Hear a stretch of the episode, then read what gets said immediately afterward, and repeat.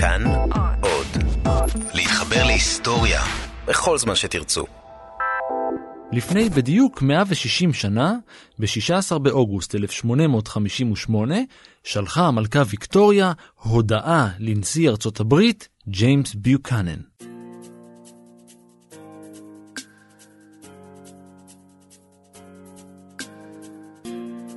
המכתב תורגם לשפת מורס, קוד של קווים ונקודות, ושודר באמצעות טלגרף. ממכשיר הטלגרף יצא האות החשמלי דרך כבלים, עבר עד האי השכן אירלנד, ומשם ישירות מתחת לאוקיינוס האטלנטי עד משכנו של הנשיא. שם פוענח הקוד ונקרא המכתב. זה היה מכתב רשמי, חגיגי ומיוחד, בו היא בירכה אותו על הישג טכנולוגי יוצא דופן. הנחת קו הטלגרף בין אירופה ואמריקה, קו התקשורת הבין-יבשתי הראשון בעולם, שאלמלא היה מונח, המכתב של המלכה היה מגיע ליעד רק אחרי שבועיים.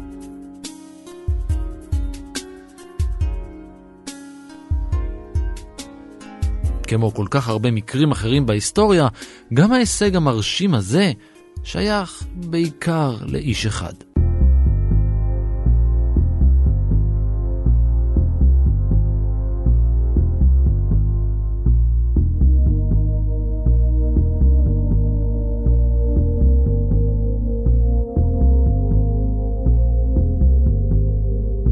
היי, אני ערן מנהר ואתם על מנהר הזמן. מדי פרק אנחנו מספרים לכם על מקרה שקרה בעבר מזווית שכנראה עוד לא הכרתם. הפעם אתם מוזמנים לקחת נשימה עמוקה וארוכה, כי אנחנו יוצאים למסע אל מעמקי הים, אל הסיפור שמאחורי, או מתחת, לקו התקשורת הראשון שבאמת חיבר את העולם.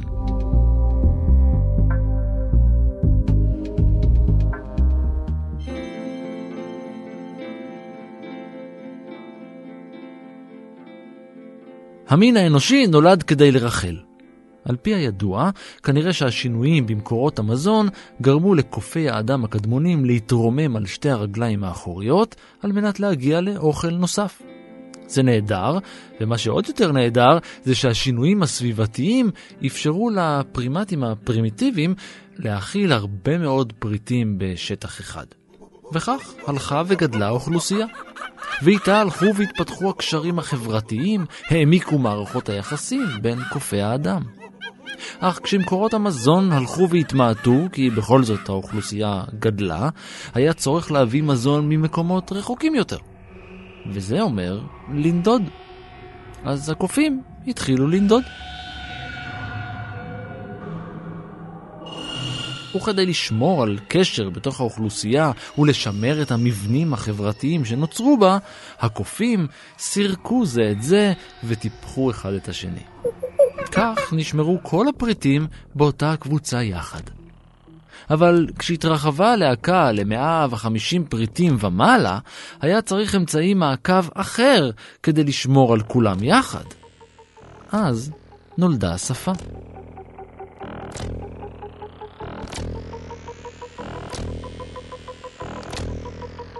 שווה להתייחס בהקשר הזה של ההיסטוריה של השפה ותקשורת והתפקיד שלה בהיווצרות אנושות, קהילות וכן הלאה, שווה להתייחס לדנבר, האנתרופולוג הבריטי והמחקרים שלו את הקופים. זהו פרופסור שייזף רפאלי, ראש המרכז לחקר האינטרנט באוניברסיטת חיפה, ועמית מחקר בכיר במוסד שמואל נאמן בטכניון. הוא חקר כמה דברים מאוד מעניינים, ביניהם את השאלה מה הגודל האופטימלי של קבוצה של פריטים. ומה שהוא מצא זה משהו שקוראים לו מספר דנבר, לא נרחיב לגבי המספר הזה, אבל רק נגיד שדנבר מתחיל מזה ששפה זה עניין ריטואלי, זה, זה הגיע בכלל ממוזיקה ומריקודים ומהרצון ליצור קשר, ואחר כך התפתחו המילים, ושם היו השמאנים והתפתחה גם הדת, ואז התחילו לדבר. ואחרי שהתחילו לדבר, אמרו בואו גם נלמד איך לצעוק ואיך לכסות מרחקים יותר גדולים. ומכאן בעצם מתחיל סיפורנו, הסיפור שרוצה להביא מסרים למרחקים ארוכים.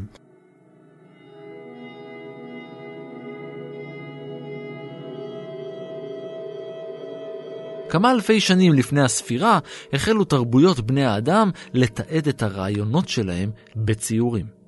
התרבות הקדומה ביותר הידועה לנו התקיימה בטורקיה, במקום שנקרא היום גובקלי טפה. אחד העמודים שנמצאו בחפירות הארכיאולוגיות במקום הוא מצבת זיכרון לאירוע קשה שחוו האנשים שחיו אז. האבן מספרת את סיפורו של שביט שהתרסק על כדור הארץ לפני 13 אלף שנים. זה קרה בשנת 10,950 לפני הספירה, ממש רגע לפני שהחל עידן הקרח, תקופה ששינתה ועיצבה את גורל האנושות עד היום. יש הרבה תיאוריות שמנסות להסביר למה בכלל התחיל עידן הקרח הזה, שנמשך אלף שנים. הסברה המובילה כרגע היא פגיעת שביט, למרות שמעולם לא נמצאה ראייה פיזית לפגיעה שכזו. חוקרים מעריכים שמה שמתואר שם הוא הקטסטרופה הזו. על המצבה חקוקים בעלי חיים שונים בתנוחות שונות. שברים, שועלים, נחשים, עופות דורסים, עכבישים, חרקים, חמורים, צבים ואריות. יש שם גם דמות אדם ללא ראש, שכנראה מסמלת את המוות הנרחב בעקבות הפגיעה. בין השאר, הופיעו על העמוד גם סימונים של שביט ומערכות כוכבים. אז המדענים הריצו מודל ממוחשב כדי לקבוע מתי הופיעו הכוכבים בתצורה הזו בשמיים, כדי לקבוע תאריך לאירוע. והתאריך תואם דגימת קרח שנלקחה עמוק מתחת לגרינלנד, המעידה על תחילתו של עידן הקרח הקטן, מתישהו ב-10,890 לפני הספירה.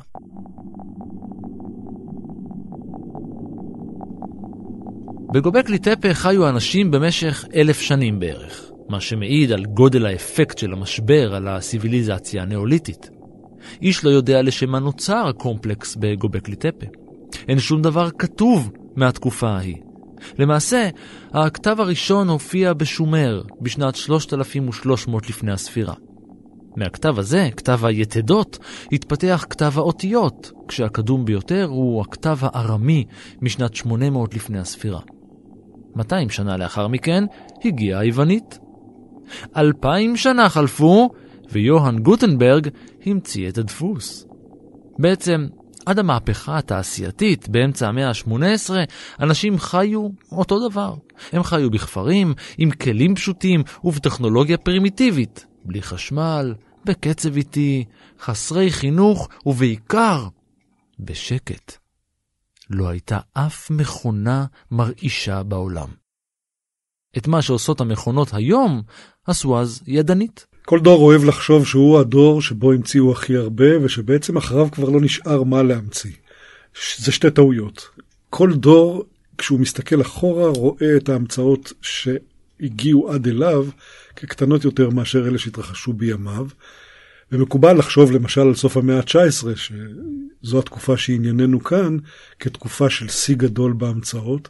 אבל היו גם המצאות קודם. למשל הרפואה עם זינוקים הגדולים קדמו, קדמו לזה. הרנסאנס עם כל התרומות שלו קדמו לזה. אז אה, נכון, מקובל, זה טיפה דמגוגיה היסטורית להגיד שמאז המהפכה התעשייתית הונעו מהר גלגלי החדשנות, ובאמת אה, יש הרבה יותר חדשנות, אבל לא בטוח שהמהפכה התעשייתית היא דווקא העניין. מה שכן בטוח שיש למי שהיו במהפכה התעשייתית אינטרסים להגיד שהמהפכה התעשייתית הביאה הרבה חדשנות. אני חושב שחדשנות למשל בנושא חקלאות היא חדשנות שקדמה בהרבה למהפכה התעשייתית ואסור לשכוח אותה, צריך לתת קרדיט. חדשנות בנושא של מה שקוראים לו היום פינטק, הטכנולוגיה של פיננסים, של בנקים וכן הלאה, גם הם קדמו די בהרבה את המהפכה התעשייתית. חידושים של לקחת את הגלגל היחיד ולעשות ממנו כלים של תחבורה, חידושים בניווט אה, ב, בים, היכולת לחשב לא רק קווי אורך, גם קווי רוחב, היכולת הזאת קדמה למהפכה התעשייתית. אז כן, המהפכה התעשייתית הייתה סערה גדולה של חידושים, אבל גם לפניה אנשים חשבו ויצרו והמציאו. בין שאר הדברים שהומצאו במהפכה הזאת, היה גם מכשיר גאוני, שמה שהיה מיוחד בו היה שהוא הקטין את העולם. הטלגרף.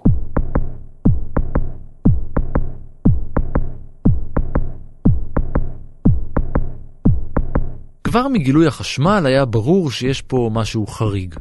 מדובר בתופעה שנעה במהירות עצומה, ואם אפשר יהיה לרתום את המהירות הזו לתועלת האדם, כנראה שאפשר יהיה לעשות עם זה דברים טובים. אם אפשר יהיה להעביר הודעות במהירות החשמל, בכלל. ואכן, עם המהפכה התעשייתית נולד גם הטלגרף. לפחות רעיונית. ב-1753 עלה הרעיון לייצר מכשיר שמשתמש בחשמל כדי להעביר הודעות כתובות למרחקים. מכשיר עם כל אותיות האלף-בית, שלכל אות מחובר חוט חשמל. כשלוחצים על האות, נשלח אות חשמלי אל העמדה הרחוקה, שם האות האלקטרוסטטי היה מפעיל מנגנון שמתרגם אותו לאות כתובה בחזרה. טלה מרחוק, גרף, כתיבה.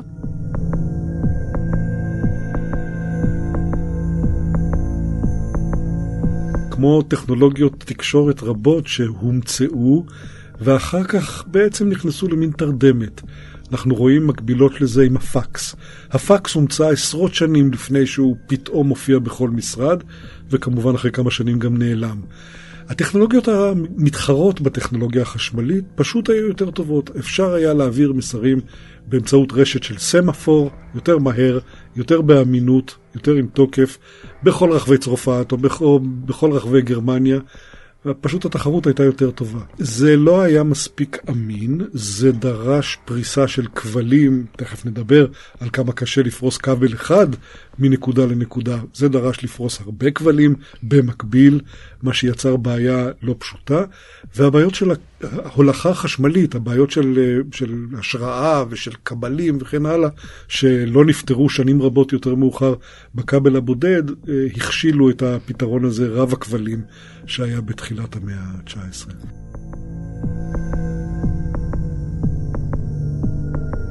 רק עשרים שנה אחר כך נולד באמת טלגרף שימושי. גם הוא היה מורכב מ-26 חוטי חשמל לכל אות, אבל מה שעשה אותו פרקטי היה העובדה שאפשר היה לשלוח ממנו הודעות רק מחדר אחד לחדר אחר באותו הבית. בקיצור, אינטרקום. עוד 25 שנה חלפו להן, ווולטה ממציא אחלה פטנט. זרם רציף. חשמל שזורם ללא הרף. בכל המקרים הבעיה הייתה שיש חשמל ומה שעושים בצד אחד, כמו שלימים מורס קרא לזה, מי שצובט את הזנב של הכלב בקצה אחד, גורם לכלב לנבוח בקצה הרחוק. זה היה שנים רבות, זה לא, זה לא המצאה של מורס, זה לא המצאה של וולטה, זה היה עוד קודם. הבעיה הייתה האמינות של המסר, והפתרון של יכולת לאבחן בקצה המקבל בין מסרים שהם באמת מסרים, לבין רעשים בקו, הפרעות, גלים שהם באים ממקורות אחרים. את הבעיה הזאת אה, היה צריך, האמת, עד היום לא לגמרי פתרנו. אנחנו עדיין רואים שלג בטלוויזיה, עדיין שומעים רעש אלקטרוסטטי בטלפון וברדיו. הבעיה הזאת היא בעיה שמלווה את בעיות התקשורת לכל אורכם. הבטריה שוולטה המציא אה, נתנה אה, זינוק גדול קדימה באספקת זרם שהאיכות שלו, הרמה שלו במונחים של סוג הזרם היו אה, הרבה יותר אמינים וכתוצאה מזה היכולת לפענח בקצה המקבל הרבה יותר מהימנה.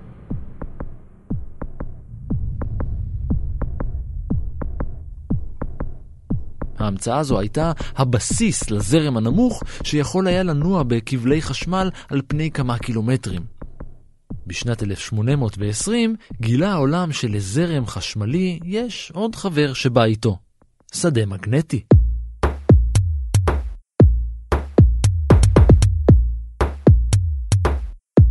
שיו, זה היה משגע. השדה המגנטי יכול היה, ועדיין יכול, להסיט את מחט המצפן ממקומה. חמש שנים אחר כך כבר הומצא האלקטרומגנט הראשון. זה זרם חשמלי שעובר בתוך סליל, והאחד משפיע על השני ומייצר את הכוח שיש המגדירים אותו הכך החשוב ביותר בעולם, בעולמנו, הכוח שהוא גם לא נראה, הכוח המגנטי הזה, שמאפשר להזיז אה, מחט של מצפן, הוא גם מאפשר להזיז אה, משהו שרושם או משהו שמביע, הוא מאפשר לעשות השפעות אחרות שהן כל מה שאנחנו צריכים כדי לתקשר, כדי להעביר יותר מאשר רק יש זרם, אין זרם, שזה מה שהניע את המערכות קודם. אחרי עשור פותחה באנגליה מערכת של חמש מחטים מגנטיות שבאמצעות זרם חשמלי הצביעו על אותות ומספרים על לוח. זו הייתה מערכת הטלגרף השימושית הראשונה שנכנסה לשימוש במערך האיתות של הרכבת הבריטית. מעניין לציין שכבר בטלגרף הבריטי, זה שליווה את הרכבות, ראינו את הפגישה בין עולם התקשורת לעולם התחבורה. התחרות הייתה, והיא עד היום, התחרות בין תקשורת, כלומר העברה של דברים לא פיזיים, של ייצוגים, של דברים וירטואליים, של תחליף לדבר האמיתי, תחרות בין זה לבין המערכת של התחבורה שמשנעת בפועל. באנגליה זה הסיפור של הטלגרף והרכבת. באירופה זה הסיפור של הטלגרף לעומת אוניות. הברית זה הפוני אקספרס, זה הטלגרף לעומת הסוסים או הסוסונים שמובילים תכנים. ועד עצם היום הזה העולם של התחבורה והעולם של התקשורת הם עולם שנמצאים בסוג של מתח אחד עם השני. בלי שום קשר למערכת החדשה של האי הבריטי, בצד השני של הים עבד איש אחד עם שם מוזר על המצאה משלו. הוא נולד במסצ'וסטס ולמד באוניברסיטת יל, יצא אל השוק והיה צייר. וכשנמאס לו, התחיל לפתח טלגרף משלו. בלי שום קשר למה שקורה באנגליה. קראו לו סמואל מורס.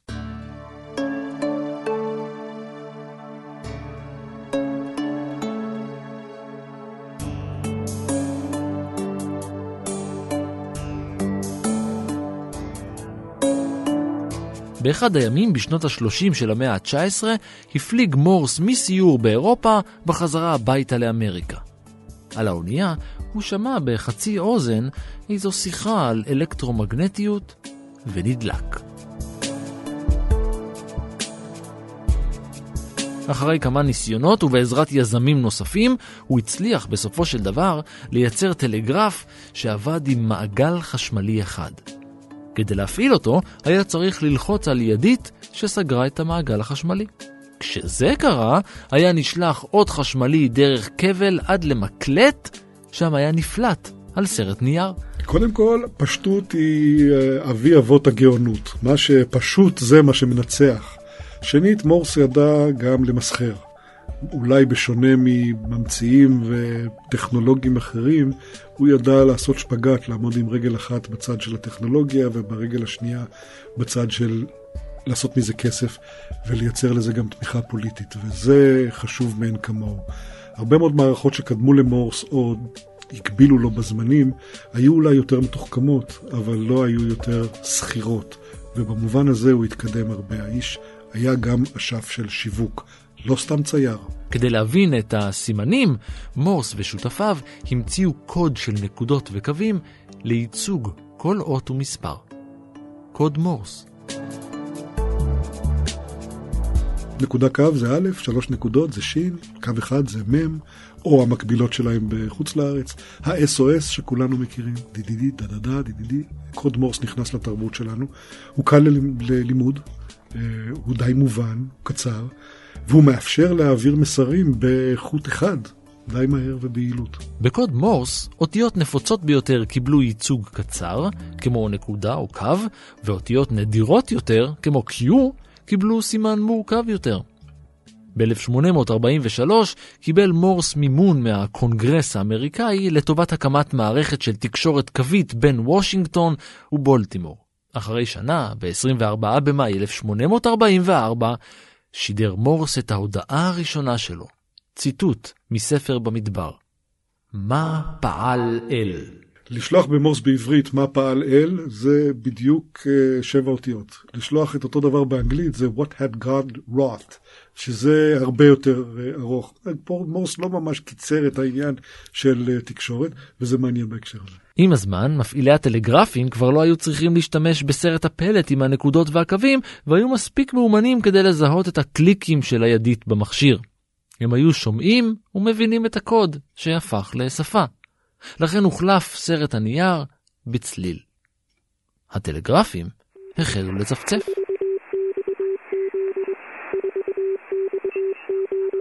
מערכת הטלגרף התפשטה ברחבי אמריקה במהירות הבזק. ולא רק שם, המושג תקשורת קיבל משמעות אמיתית, קשר. בכל העולם הקימו עמודי טלגרף, והחיבור בין החלקים השונים של העולם נעשה במהירות. סיפור עצוב לעצים. זה המקום שבו התחילו לכרות אותם בצורה כל כך אגרסיבית. בדור שלנו כבר לא מכירים את התופעה שאזור אורבני מכוסה בעמודים, אבל מי שבן 50 או יותר, זוכר שאם זה מקום מיושב, יש עמודי טלגרף, ואם זה מקום לא מיושב, אז אין עמודי טלגרף. המצאתו של עזרא קורנל סייעה רבות להתפשטות הטלגרף. קורנל, אחד ממייסדי אוניברסיטת ניו יורק, המציא את הבידוד לכבלי הטלגרף. אותו קורנל גם ייסד חברת תקשורת, The Western Union Telegraphy Company, שב-1861 הייתה החברה הראשונה שמתחה קו טלגרף מחוף לחוף באמריקה הצפונית. חברת התקשורת הכלל-ארצית הראשונה נולדה. אחד המתנגדים הגדולים לטכנולוגיה הזאת בצורה מופגנת או בצורה מובלעת היה רוטשילד. כי 20-30 שנה קודם, משפחת רוטשילד התעשרה מאוד, בין השאר בגלל שהיה לה שכל ויצירתיות לבנות מערכת תקשורת מאוד יעילה, מבוססת על יוני דואר ועל שליחים, מערכת תקשורת שהטלגרף הפך אותה ללא שווה שום דבר. אז מתרחשים דברים מעניינים כלכלית וארגונית בצפון אמריקה, במקביל מתרחשים דברים מעניינים באירופה. הרוסים לא קונים את הסיפור הזה של טלגרף, הצאר לא מתלהב מזה. וזו כנראה אחת הסיבות שרוסיה נפלה לאחור ואולי גם כשלה במלחמת העולם הראשונה, כי מערכת הטלגרף אצלה לא הייתה מפותחת כמו זו שבמערב אירופה וכמו זו שבצפון אמריקה. ארצות הברית הייתה מרושתת. כל אחד באומה יכול היה לדבר עם כל אחד אחר בכל מקום. כך גם בבריטניה ובעוד חלקים של העולם. כל עוד הייתה קרקע כדי להעמיד בה עמודי טלגרף, ניתן היה להגיע לכל מקום. ואכן, מרבית קווי הטלגרף הראשונים הונחו במקביל ל וכחלק מה-right of way של פסי הרכבת. זה שוב החיבור בין תקשורת לבין תחבורה. ההעברה של הטלגרף במשך הרבה מאוד שנים הייתה העברה צמודה להעברה של הרכבות. ואיפה שלא היו רכבות, גם לא היה טלגרף. אפילו בין אנגליה ואירלנד היו קווים, והם עברו מעבר לים בין שני האיים. אבל בין בריטניה וארצות הברית, בין אירופה ואמריקה, היה נתק מוחלט, לפחות בכבלים. העידן הזה הוא עידן של קולוניאליזם. המלכה ויקטוריה בונה את הרשת הבריטית שמגיע, שהשמש אף פעם לא שוקעת עליה, ושהיא מגיעה מקצה עולם ועד קצהו, ושמפתחת מערכת של מסחר, מפתחת מערכת, ממשיכה בעצם מערכת שהתחילה 200 שנה קודם, של אה, אימפריות שמביאות חומרי גלם מן המושבות הרחוקות. הסיפור הוא של אה, עולם שמתעורר לזה שהוא עגול, ושאפשר לעשות גם פעילות מסחרית וגם פעילות תעשייתית, גם פעילות חקלאית וגם פעילות צבאית וגם יצירה של אימפריות מדיניות רחבות. לגרמנים יש מושבות ולפורטוגזים יש מושבות. לאנגלים יש את כמעט כל המושבות, ואחת המושבות הגדולות מאוד של האנגלים פרשה מאנגליה, זו האמריקאית, שהאנגלים מתגעגעים אליה. אלה שתי תרבויות קרובות מאוד. אה, איך צ'רצ'יל אמר, שתי תרבויות שמפרידה ביניהם שפה משותפת, או לא כל כך שפה משותפת. אלה שתי תרבויות שרוצות להיות בקשר. אה, מתחילה הגירה מאירלנד לארצות הברית בגלל הרעב. יש קשר של אומות נוצריות אל מול מקומות אחרים, קשר ספציפי של אומות שהן לא קתוליות והן נוצריות ויש ביניהם קשר. יש התפיסה הקפיטליסטית משותפת להם, אלה שני מקומות שבהם יש יותר תפיסה של דמוקרטיה מכל הסיבות האלה, ובגלל ההיסטוריה המשותפת, בגלל השותפות בכמה מן המאבקים הגיאופוליטיים, הם רוצים להיות בקשר. לימים מסתבר שהקשר החזק ביותר הוא הקשר בין שתי הבורסות. הבורסה של ניו יורק והבורסה של לונדון מאוד רוצות לדבר זו עם זו, ולא בעיכובים של שלושה שבועות בין מסר למסר. כדי לקרב את אירופה ואמריקה, נראה היה שצריך לזרוק איזה כבל מיבשת אחת לשנייה ולמשוך. וזה בדיוק מה שעשה סיירוס פילד.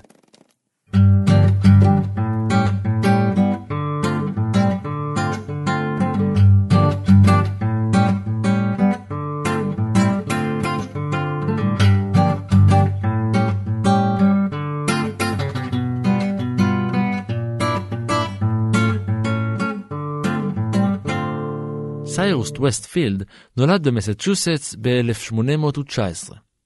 אבא שלו היה כומר, ואימא שלו הייתה בתו של אחד מקציני מלחמת העצמאות האמריקאית. הוא היה בנם השמיני, היו להם עשרה ילדים, אחד מהם היה שופט בית המשפט העליון, וכשהיה בן 15 עבר לניו יורק. הגיוני. שם, בתפוח גדול, פילד התחיל את חייו הבוגרים כנער שליח בחברת טקסטיל. היו לו כושר למידה וסבלנות, ואחרי תקופה נכנס למסלול של התמחות עסקית. כדי ללמוד עסקים הוא היה צריך להתחיל להבין את העולם הזה של מכירות, לכן היה פקיד מכירות בחנות. הוא קיבל 50 דולר בשנה. זה משהו כמו 1,300 דולר כיום. אחרי שנה הוא הכפיל את שכרו. ואז, כשנראה שהוא בשיא, חזר לעיירת הולדתו.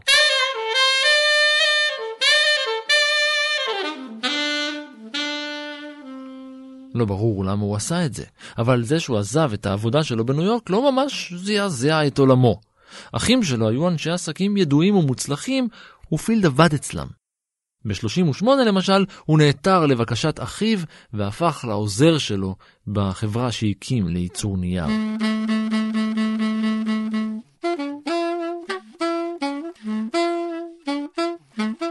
מה שכן ברור, זה שבשנת 1840, יומיים אחרי יום הולדתו ה-21, הוא התחתן עם מרי בריין סטון, והשניים הביאו לעולם שבעה ילדים. לא מיד, כמובן. כנראה שהנישואין היו גורם מדרבן, כי עוד באותה השנה עזב את אחיו ויצא ליוזמה עסקית משלו. סיירוס ווסטפילד התחיל לייצר נייר עצמאית במקום שנקרא, באורח מוזר, ווסטפילד, מסצ'וסטס. עוד משהו שקרה באותה השנה, הוא הצטרף כשותף לחברה לייצור ומכירה של נייר בניו יורק. התפקיד שלו היה לגייס לקוחות מחוץ למדינה. אבל חצי שנה לאחר מכן, החברה קרסה והותירה חובות אדירים.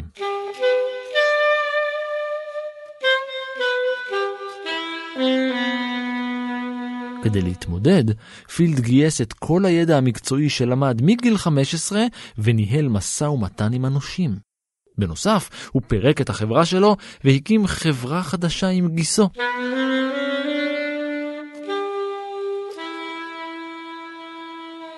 פילד הצליח להרים את עצמו מחדש בעבודה קשה, שעות מטורפות ועסקאות מוצלחות, והוא כיסה את כל החובות שלו. לא רק זה, הוא אפילו הרוויח והרבה. הוא הפך לאחד מהאנשים העשירים ביותר בניו יורק. הוא מחזיר לכל נושיו את כל חובותיו ועוד קצת. וזה השלב שבו הוא מקבל שם של איש ישר מעל ומעבר למצופה. אלה מוניטין שהוא אחר כך ממנף או עושה בהם שימוש בהמשך כשהוא צריך לגייס שוב ושוב משקיעים לפרויקטים ההרבה יותר יומרניים שלו. ב-1853, בגיל 34, הוא היה נטול חובות והיה מסוגל לפרוש חלקית מעסקים כשברשותו הון של רבע מיליון דולר. אתם רוצים לשמוע כמה זה שווה היום? 7 מיליון ו-750 אלף דולר. בן 34. שני דברים שהוא עושה, הוא נוסע לטייל, הוא עושה טיול אחרי צבא, הוא נוסע לדרום אמריקה. הדבר השני שהוא עושה זה הוא קונה וילה באזור שנקרא גרמרסי פארק במנהטן, שהוא עד היום אחד האזורים היותר יקרים, מה ששם אותו בין ה... כשכן בין המיליארדרים של תקופתו.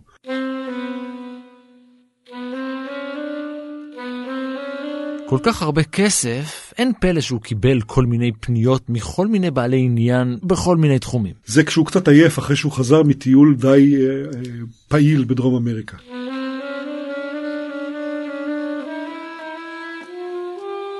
פנייה אחת במיוחד עוררה את סקרנותו. זה היה המהנדס הקנדי פרדריק ניוטון גיבסון, שהתחיל להניח כבל טלגרף בין האי ניו-פאונדלנד ובין העיר ניו יורק. מרחק של 640 קילומטר. גיבסון כבר התחיל לעבוד, אבל נגמר לו הכסף. החברה שלו קרסה, והוא נעצר בגין חובות. בין ניופאונדלנד ונובה סקושה מפריד, מפרידה רצועת ים. הסיפור הגדול הוא שיש שם wilderness, יש שם אזור אה, שכון אה, במונחים האמריקאים, ג'ונגלים כאלה או יערות, ומפרץ אחד, אה, שהוא המפרץ שמפריד בין נובה סקושה ונופאונדלנד. אתה שוחה, שוחה, שוחה, שוחה, מגיע לאירלנד. החיבור בין אמריקה ואירופה נעשה בימים ההם באמצעות אוניות. רוצים לתקשר עם הדודה באמריקה? או שתעשו את זה עם מתקשר, או שפשוט תשלחו מכתב. והמכתב יעבור את כל שרשרת הדואר, דרך אונייה, ועד לתיבת הדואר של הדודה שלכם. ואז, אם היא תהיה נחמדה ותענה לכם, המכתב יעשה את כל הדרך בחזרה אליכם באירופה. כל זה לוקח שבועות.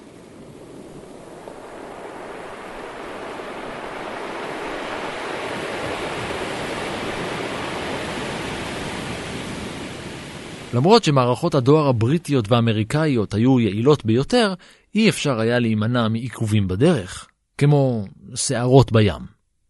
אם רק הייתה דרך לחבר את שתי היבשות באמצעות טלגרף. כשהמהנדס הקנדי גיבסון פנה לפילד בבקשה לעזרה, הניו יורקר העשיר הגיע לשמוע על מה מדובר. אחרי שסיפר לו גיבסון על הרעיון לחבר את ניו-פאונדלנד עם ניו יורק, פילד חשב הוא חשב למשל, למה לא להאריך את הכבל הזה ולחבר אותו עם אירופה דרך האוקיינוס האטלנטי?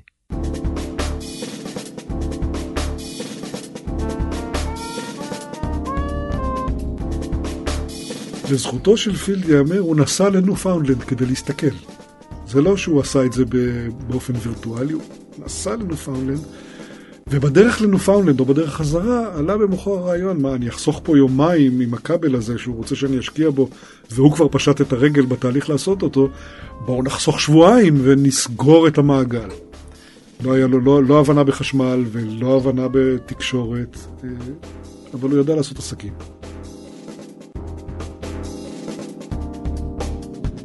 כיוון שלא ידע דבר בתחום, הוא פנה למומחים. הוא התייעץ עם מורס, מפתח הטלגרף היעיל, ועם מומחה האוקיינוסים מתיו מורי. ממורי הוא שומע דבר מעניין שהוא לא ידע לפני שהוא התחיל, וזה שזה לא רק נכון שהאוניות, כשהן שטות בין אירלנד וצפון אמריקה וחזרה, עושות מהלך קשתי. כדי להגיע לנופאונדלנד ולא להאריך את המסע באמצע האוקיינוס דרך מה שאנחנו היום קוראים משולש ברמודה. לא רק שהאוניות עושות את זה, אלא שמסתבר שכך גם עשו היבשות. ויש מדף בין יבשתי שהופך את הקרקע מתחת לאוקיינוס להרבה יותר גבוהה והרבה יותר יציבה בקטע שבין נופאונדלנד לבין אירלנד. דבר שלימים נעשה חשוב במס... בקביעת המסלול של הנחת הקו של הטלגרף. קראו לזה רמת הטלגרף, זה השם. אחרי ששמע את דעתם, הוא עשה עוד קצת חושבים, ואז הקים חברה.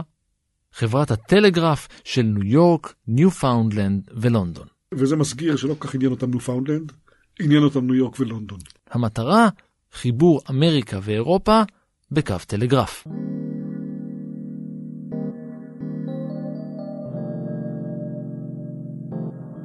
פילד לא היה הראשון שחשב על הרעיון. קודם כל היו מתחרים שגם הם חשבו על הקשר ניו יורק-לונדון באופנים שונים ובטכנולוגיות שונות. היה הרבה מאוד דיון. הסיפור היותר מעניין לדעתי הוא שווסטרן יוניון, אותה, אותה הזכרנו קודם, דווקא פזלה שמאלה. הם חשבו להניח כבל שהולך לכיוון השני. אמרו, למה לחצות את הכמעט שלושת אלפים מייל באוקיינוס האטלנטי, תלוי איפה מודדים, בואו נחצה את ה-60 מייל במיצר בירינג שבין אלסקה לסיביר.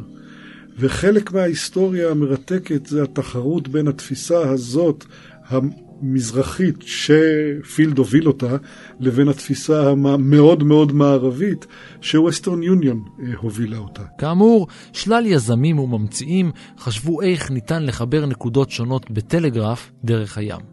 קראו להם קבינט הכבל, Cable Cabinet. פילד שכנע את החברים בקבינט הזה בנחיצות המיזם שלו, שאמור להימתח מניו-פאונדלנד ועד אירלנד, ובנחיצות הכסף שלהם. אחד החברים בקבינט הזה, שכן שלו בגרמרסי פארק, אה, כמו, כמו כל האחרים, הסיפור יש ממש יש ציור של החבר'ה האלה יושבים בסלון של פילד בגרמרסי פארק, אולי אחד או יותר משבעת הילדים של, של פילד משחקים לרגליהם, ושם הוא מפעיל עליהם את קסמיהם. אחד מהם, אדון קופר, שעשה את כספו, הוא היה אחד מאילי הנחושת. זה חלק מהסיפור של הנחת כבל נחושת. אותו קופר הוא הקופר שעל שמו נקרא מוזיאון קופר היואיט עד היום בצפון מערב מנהטן, שהוא אחד המוזיאונים היותר מעניינים מבחינת אמנות וגם מבחינת טכנולוגיה, אבל התפקיד שלו בקביעת הנחושת כמדיום של ההובלה הוא לא מבוטל וחשוב לענייננו. אבל השלב הראשון היה לחבר את ניו-פאונדלנד עם שאר היבשת, וזה קרה ב-1856.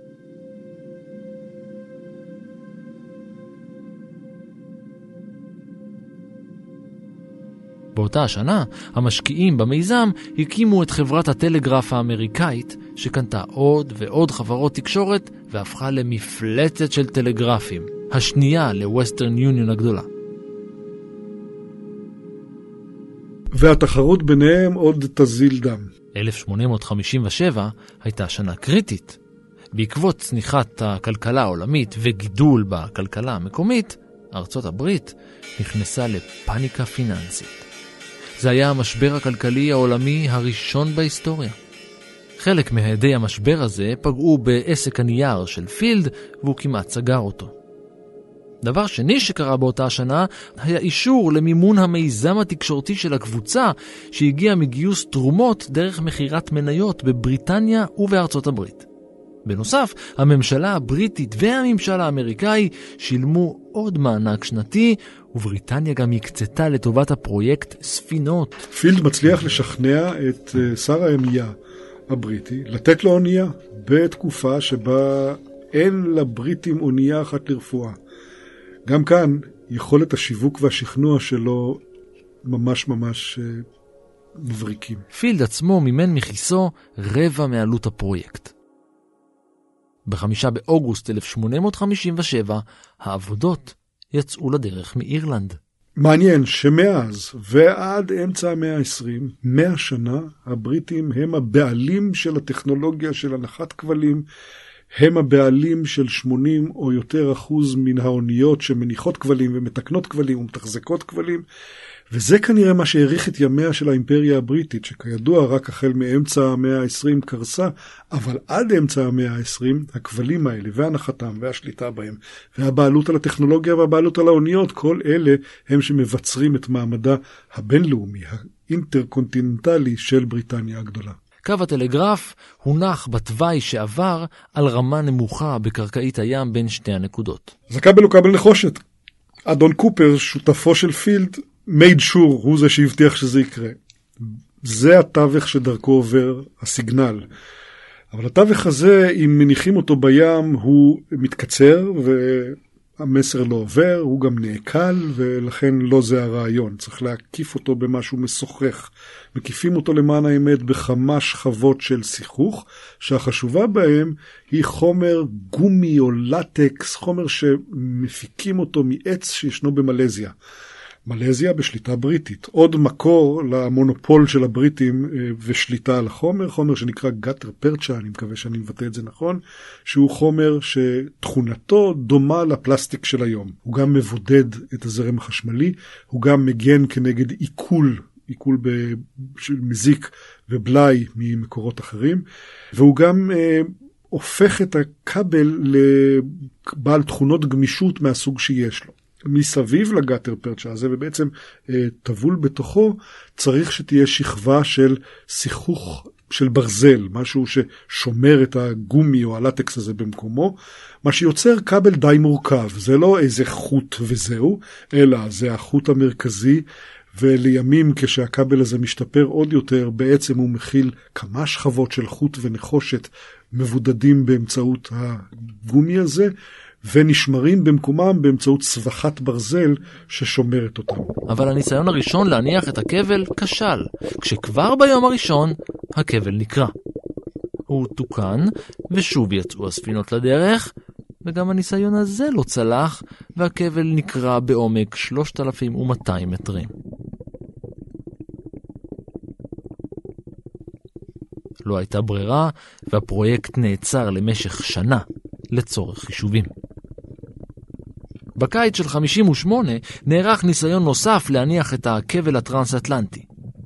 הפעם יצאו ספינות גם מאירופה וגם מאמריקה, ונפגשו באמצע הים, כשכל אחת נושאת איתה חלק מהכבל. שני חלקיו של הכבל הוכרו יחדיו, והכבל הוטל אל קרקעית הים. גם הוא נקרע. שלוש פעמים. ושוב חזרו הספינות על עקבותיהן, ושוב תכננו מחדש, ושוב יצאו לדרך באמצע יולי. שוב נפגשו באמצע הים, ושוב איחרו את חצאי הכבל, וב-27 ביולי הכבל צלל אל קרקעית הים בשלמותו. הכבל הטרנס-אטלנטי הראשון הונח. לאורך השנים של הנחת הכבל הטרנס-אטלנטי, כל ההרפתקאות והכישלונות שהיו חלק מזה, כל הזמן הזה ווסטרן יוניון המשיכו בניסיונות שלא הצליחו, הניסיונות שלהם, שלבסוף העלו חרס, להניח כבל דווקא כבל שהולך מערבה.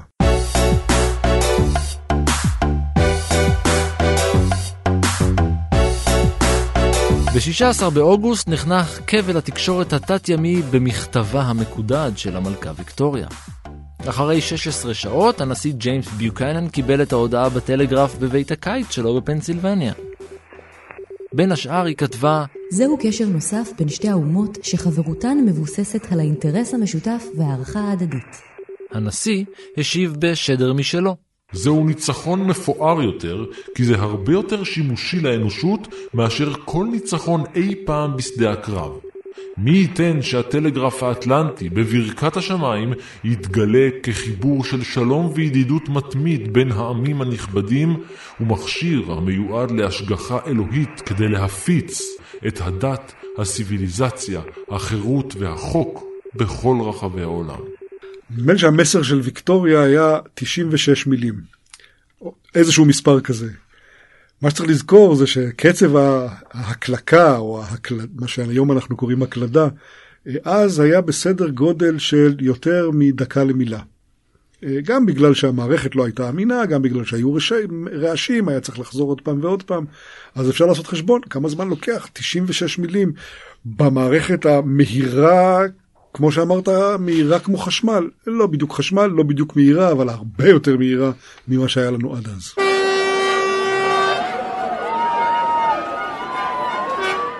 התגובות היו מטורפות. על גבול ההיסטריה. הייתה תחושה, ובצדק, שהעולם נכנס לעידן חדש. למחרת בבוקר העיר ניו יורק לבשה חג. הרחובות היו עטויים דגלים, פעמוני הכנסיות נשמעו מכל מקום, ומטחי כבוד של מאה רובים הדהדו בעיר. אחרי שבוע וחצי חזר פילד כמנצח אל מסצ'וסטס.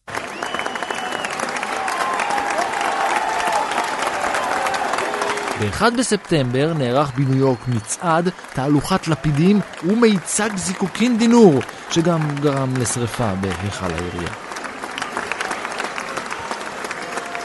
מה שאני יודע זה שהוא מצטרף, אתה צריך לזכור, הימים הם ימי ערב מלחמת האזרחים. הסיפור הגדול האמריקאי, חוץ מהרצון לחגוג את הטלגרף, הוא הסיפור סביב ההיפרדות של מדינות הדרום, זה קורה תוך כדי הסיפור הזה.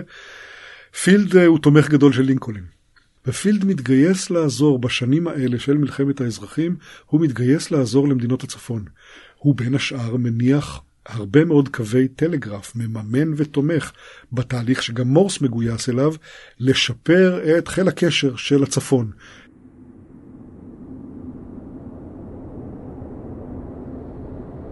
איכות התשדורות הידרדרה במהירות מפתיעה.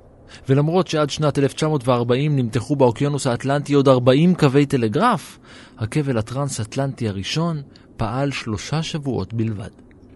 אחרי שלושה שבועות, ויילדמן וייטהאוס שלח אל הכבל מתח חשמלי גבוה במיוחד כדי לנסות ולהשיג מהירות גדולה יותר. הוא שרף את הכבל. יש שם קנאת סופרים. מצד אחד וייטהאוס הוא המהנדס חשמל, לא כל כך מהנדס, לא כל כך חשמל, הוא רופא. אבל התחביב שלו הוא חשמל, והוא משכנע את פילד לגייס אותו כטכנאי הראשי. מולו, וייטהאוס אמריקאי, והוא עובד דווקא בחוף האירי.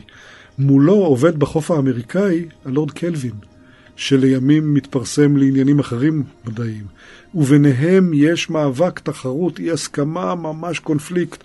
קלווין צדק, וייטהאוס ניצח, הכבל נשרף. יש טענות שאומרות שהכבל גם ככה היה מתפרק, כי היה לא משהו מלכתחילה.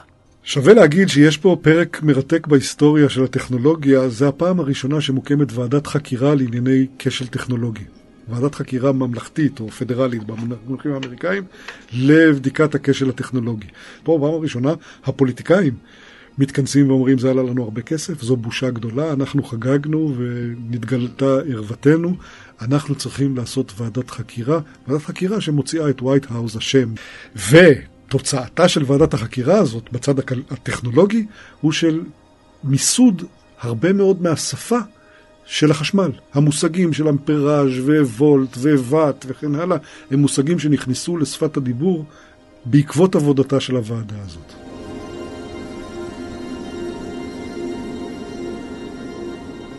כבל עמיד יותר הונח רק בשנת 1866, גם הוא על ידי פילד. אחרי מלחמת האזרחים. אז מה מתוח כיום בין היבשות? מספר אדיר של כבלים, אחרי כמה עשרות שנים התחילו לפרוס כבלים לטלפוניה, לא לטלגרפיה, שאלה כבלים הרבה יותר מורכבים, עם הרבה יותר חוטים בתוכם. בעשרות שנים האחרונות זה כבר כבלים אה, של סיבים אופטיים, שיש להם אה, גם מבנה פיזי אחר ובוודאי מבנה תוכני אחר. אה, וכמובן שבדרך הגיע הרדיו והלוויין וערוצים אחרים שדרכם עוברים הרבה יותר מסרים, ויש להם גם אופי גיאופוליטי, לא רק טכנולוגי, שהוא שונה לגמרי. הסיפור של הטלגרף היה שריר במשך כמה עשרות שנים בלבד, כי כבר בסוף המאה ה-19 אנחנו מדברים על טכנולוגיה של רדיו ועל טכנולוגיה אה, אחרת שמאפשרת לעקוף את, ה, את הטלגרף. בשנת 1867 זכה פילד במדליית זהב מטעם הקונגרס האמריקאי על הישגו, וביריד העולמי בפריז הוענק לו הפרס הראשון בגין עבודתו. בעשור שלאחר מכן השקיע בתחבורה והיה נשיא הרכבת העילית של ניו יורק. עוד פעם תקשורת ותחבורה. פילד קנה עיתון והשקיע פה ושם, עד שכמה חישובים לא נכונים שעשה, הובילו אותו להשקיע במקומות לא ממש נכונים. הוא הפסיד את רוב הכסף שלו, ועבר לחיות חיים צנועים למדי בעיירת הולדתו במסצ'וסטס. שם הלך לעולמו בשנת 1892, בגיל 72. אחת הטבלאות הכי משעשעות להציץ בהן זה הטבלה ששואלת באיזה מדינות עדיין אפשר לשלוח מברקים. יש הרבה מאוד, עשרות מדינות, חלקן יותר מפותחות, שאין בהן מברקייה, כבר אי אפשר. בארץ, בישראל, עדיין אפשר לשלוח מברק אה, תנחומים או מברק ברכה לברית מילה. יש הרבה מאוד מדינות, שוויצריה למשל, שבהן זה כבר איננו בכלל. הטלגרף אה, כנראה הולך להיעלם אל מעבר לאופק ולהישאר כזיכרון מתוק.